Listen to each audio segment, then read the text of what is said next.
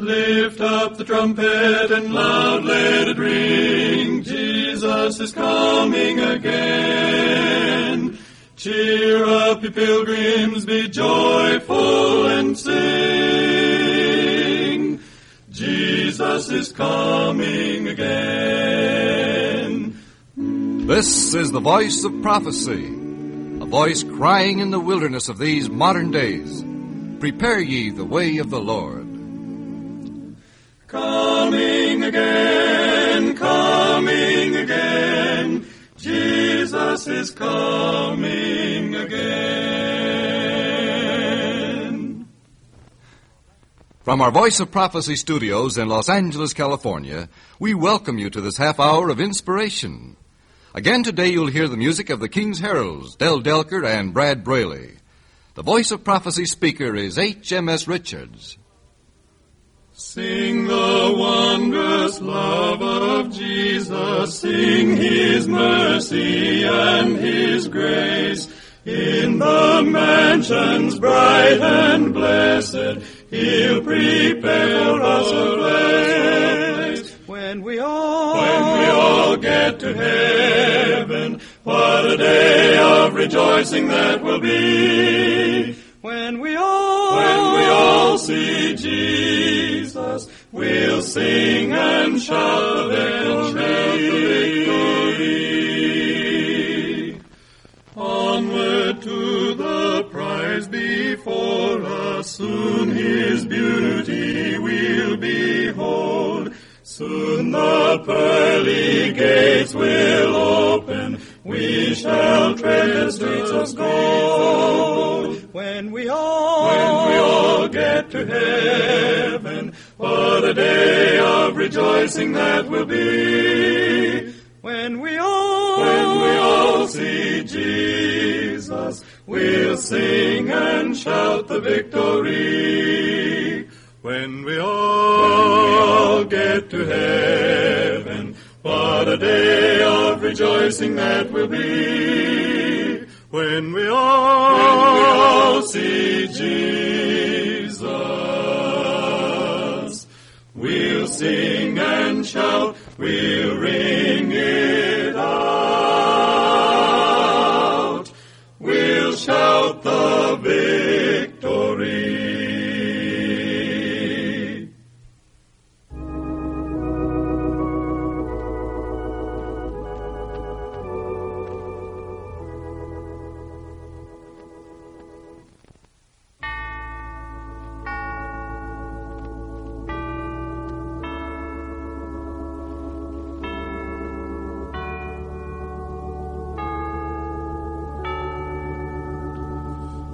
Our Heavenly Father, we thank Thee for Thy mercies. We thank Thee for Thy Word. And we pray that in this age of scientific wonder, we may never lose our vision of Thee and of heaven. Help us not to be proud in the accomplishments of man, but to realize that all our gifts come from Thee. This we ask in Christ's name. There is a place of quiet rest, near to the heart of God, a place where sin cannot molest, near to the heart of God. O Jesus, blessed Redeemer, sent from the heart of God, hold us who bow before Thee,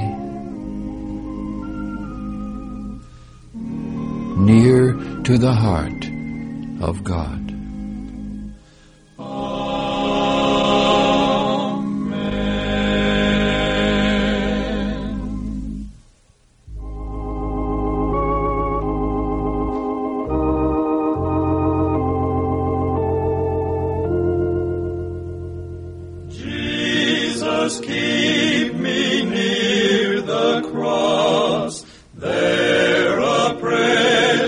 Fountain, free to all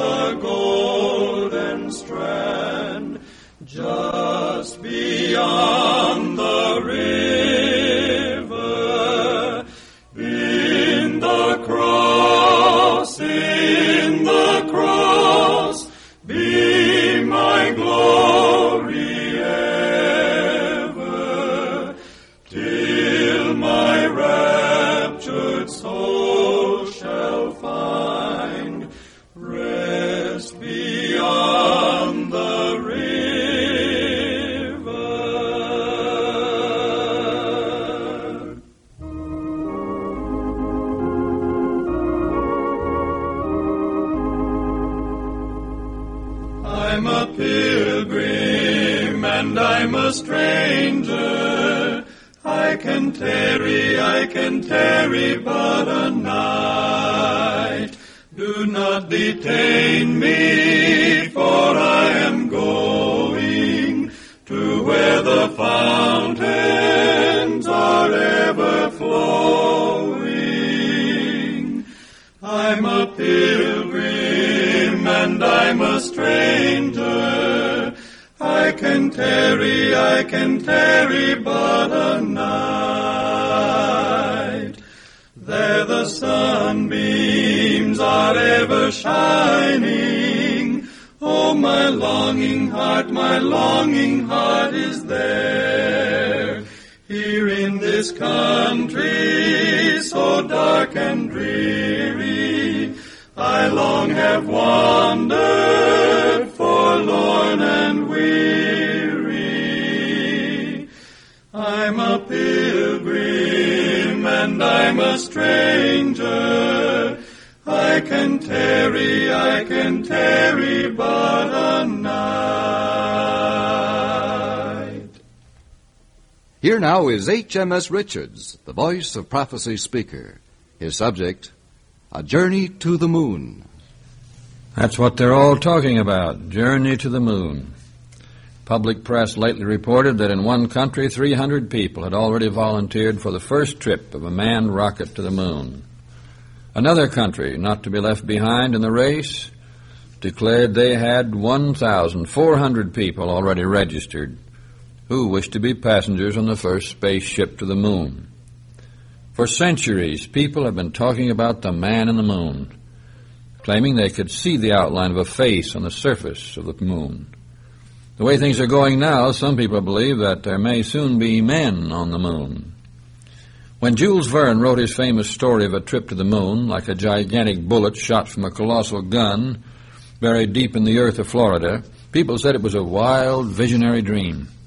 But it may be that he was nearer to the truth than he himself thought. One great writer of modern time said something like this: "It seems to me that we are now witnessing a race between education and war. I hope education wins. If it does, the human race then will be standing upon the earth as upon a footstool and stretch out its dominion amid the stars. Will such a thing ever be accomplished? Why did the world go on for six thousand years of recorded history in the same humdrum way, repeating the proverb that whatever goes up must come down? Then suddenly burst into a flame of imagination, experiment, excitement, finding out that many things may go up and never come down. Every book on physics twenty-five years old is hopelessly out of date. Why have we suddenly passed through three ages? First, the mechanical age, which we thought was wonderful, and it was. Then the atomic age entered about nineteen forty-five, and now the space age, all in a lifetime of one generation. It makes us think seriously of that great prophecy of the book of Daniel in the Holy Bible, which is focused upon our very day and generation and says that at the time of the end, many shall run to and fro, and knowledge shall be increased. Daniel twelve four. This was never true before, but it's true now. Friends, we must be living in what holy prophets call the time of the end. If so, many other important prophecies are aimed right at our day, and, by the way, at us. Now, just a word about the moon. We might call it the soundless world, because as far as we know, there's no atmosphere there. And where there's no atmosphere, of course, there can be no sound, for sound travels through the air. The moon seems to be the Earth's own particular possession. It really belongs to us. Most great telescopes bring it within about sixty miles of us. In fact, the Palomar telescope brings the moon within about twenty-six miles of the Earth, as far as sight is concerned. The moon travels around the Earth in an elliptical orbit, so that sometimes it's twenty-six thousand miles nearer to us than at other times. The moon is about two thousand one hundred sixty miles in diameter, while the Earth is about eight thousand miles. The moon travels around the Earth once in about twenty-eight days. It also rotates on its axis once in the same time. And because of this, it always keeps the same face turned toward the Earth. No one has ever seen the other side of the moon. One of the interesting things that would come of an unmanned rocket, photographically equipped, going around the moon would be the pictures obtained of the moon's unseen side. This is one of the hopes of modern science. The first man to visit the moon will see that the sky is black and overspread with stars, even at noon. There's no twilight there. The sun bursts instantly into day, and after two weeks' glare suddenly gives place to night. There are no clouds, no wind, no rainbows, no blue sky, no tinting of the heavens at sunrise and sunset. The moon is about two hundred forty thousand miles away from us and is called our satellite because it sticks close to the Earth and travels with it. It would take about fifty moons to make a globe the size of the Earth. When the moon comes between us and the sun, the side which is away from us is lighted up. As it proceeds on its orbit, we get a glimpse of the lighted side and have what we call a crescent moon. This gradually broadens out until the moon occupies the point in the heavens directly opposite the sun. Then we have a full moon. For hundreds of years, people have wondered what caused the so-called craters on the moon. Kepler, the great astronomer, thought they'd been dug by inhabitants of the moon to shield themselves from the burning rays of the sun during a long lunar day. Of course, he didn't know that some of them are more than one hundred miles in diameter and tens of thousands of feet deep. To dig one such crater would be like digging thousands of Panama canals. Besides these craters, there are mountain ranges, peaks, great cliffs. Then there are so-called seas or oceans, which may be great plains. The moon has tremendous influence upon the Earth, not only as far as lovers are concerned, but by lifting the tides which affect the climate and the people and the history of the whole world. Twice a day the moon joins the sun in lifting the oceans out of their beds and returning them thereto. The tidal waves pass around the Earth at a rate of five hundred miles an hour every twelve hours and twenty-five minutes. What was the origin of the moon? In the Scripture we read, "And God made two great lights, the greater light to rule the day and the lesser light to rule the night." Genesis one sixteen. The light of the moon is different from the light of the sun. Its light is reflected from the sun and called polarized light. The light of the sun is direct from itself. The Apostle Paul says, "There is one glory of the sun and another glory of the moon." First Corinthians fifteen forty-one. There are many things that we could say about the moon, many things that people believe about it. There are those who plant their gardens and fields according to the phases of the moon. Even our modern scientists are beginning to give more and more credence to some old views about the effect of the moon on human life. One time it was supposed that moonlight caused some people to have mental disturbances. Therefore, such persons were called lunatics, that is, those influenced by Luna or the moon. The moon is a witness to the creative power of God. It was Addison, the poet, who said, "Soon as the evening shades prevail, the moon takes up the wondrous tale, and nightly to the listening earth repeats the story of her birth." If any passenger-carrying rocket ever arrives at the moon, it must travel fast, for the moon itself is passing over our heads at the rate of two thousand three hundred miles an hour. Although the Bible is not a textbook on science, wherever it treats of science, it tells the truth. One interesting passage is Psalm eighty-nine thirty-seven. "It," that is the throne of David, "shall be established forever as the moon and as a faithful witness in heaven." Yes, the moon is faithful. It's always on time. It never fails to appear at the appointed day and hour. It shines by reflected light, just as the throne of David with our Savior upon it reflects the glory of heaven. It would be wonderful if it could be said of all Christians that we are faithful like the moon and that we shine with the light of God in this world. It was Shakespeare who said, "The moon's an errant thief, and her pale fire she snatches from the sun." The temperature changes on the moon must be terrific. At midday, around two hundred degrees Fahrenheit, which is near the boiling point of water on Earth. At midnight, about two hundred forty degrees below zero. The pull of gravity on the moon is only about one-sixth that of the Earth. It would be, as some have said, a fat man's paradise, for he would weigh only about one-sixth of what he weighs here. If you wanted to play baseball on the moon, you could throw a ball six times as far as you can on a diamond here at home. Many of us could jump over eighteen or twenty-foot wall on the moon.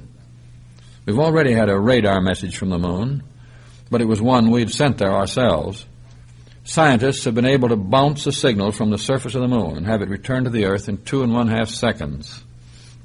Traveling through space at forty miles a second and revolving around our earth as it does, the moon is not only a witness to God, but a constant challenge to the people of the world.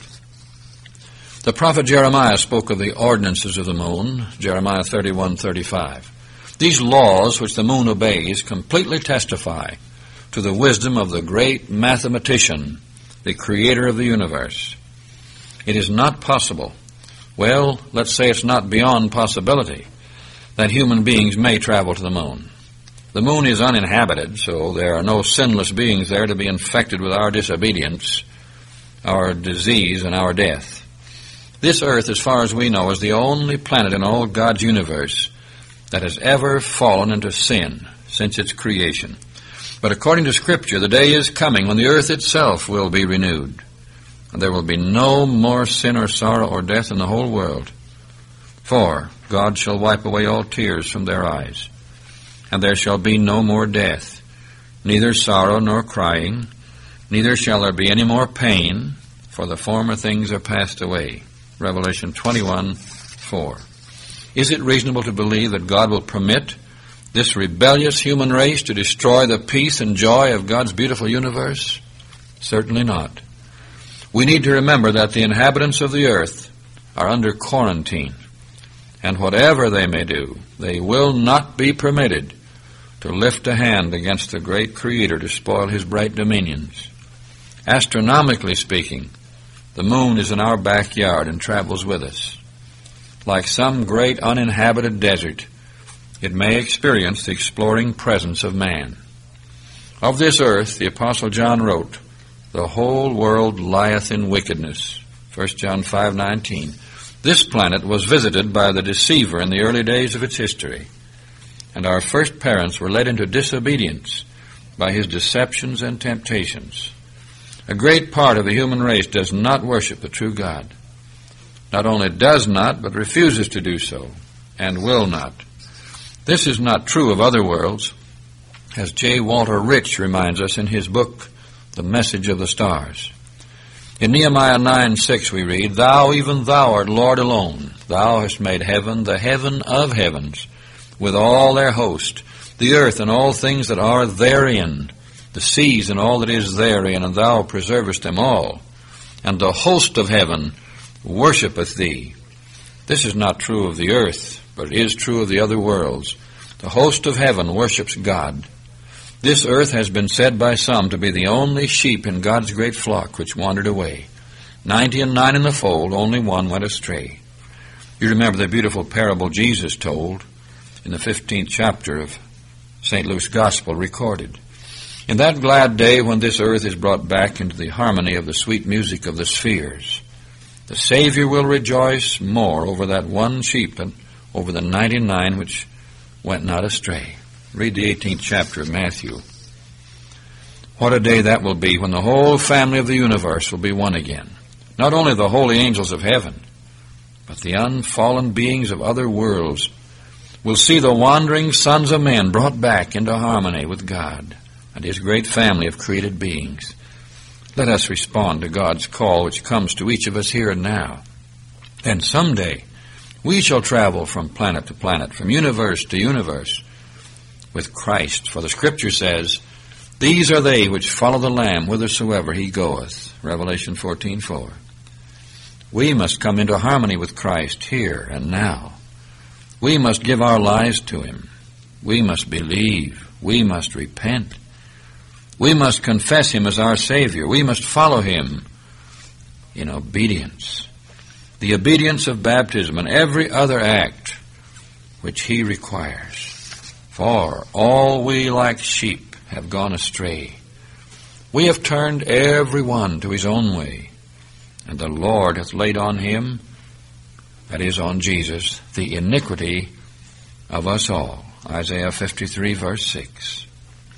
Not merely a journey to the moon is awaiting us, but a journey to the great heavenly center of the universe, to the very presence of God, to those shining realms of unfallen beings where we shall proclaim the glory of redemption.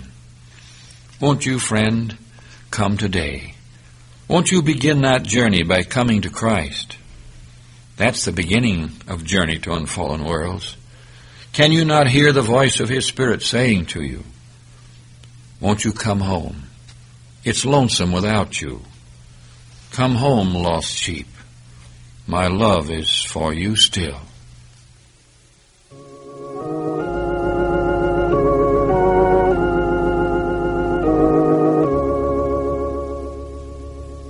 Safe were the ninety and nine in the fold.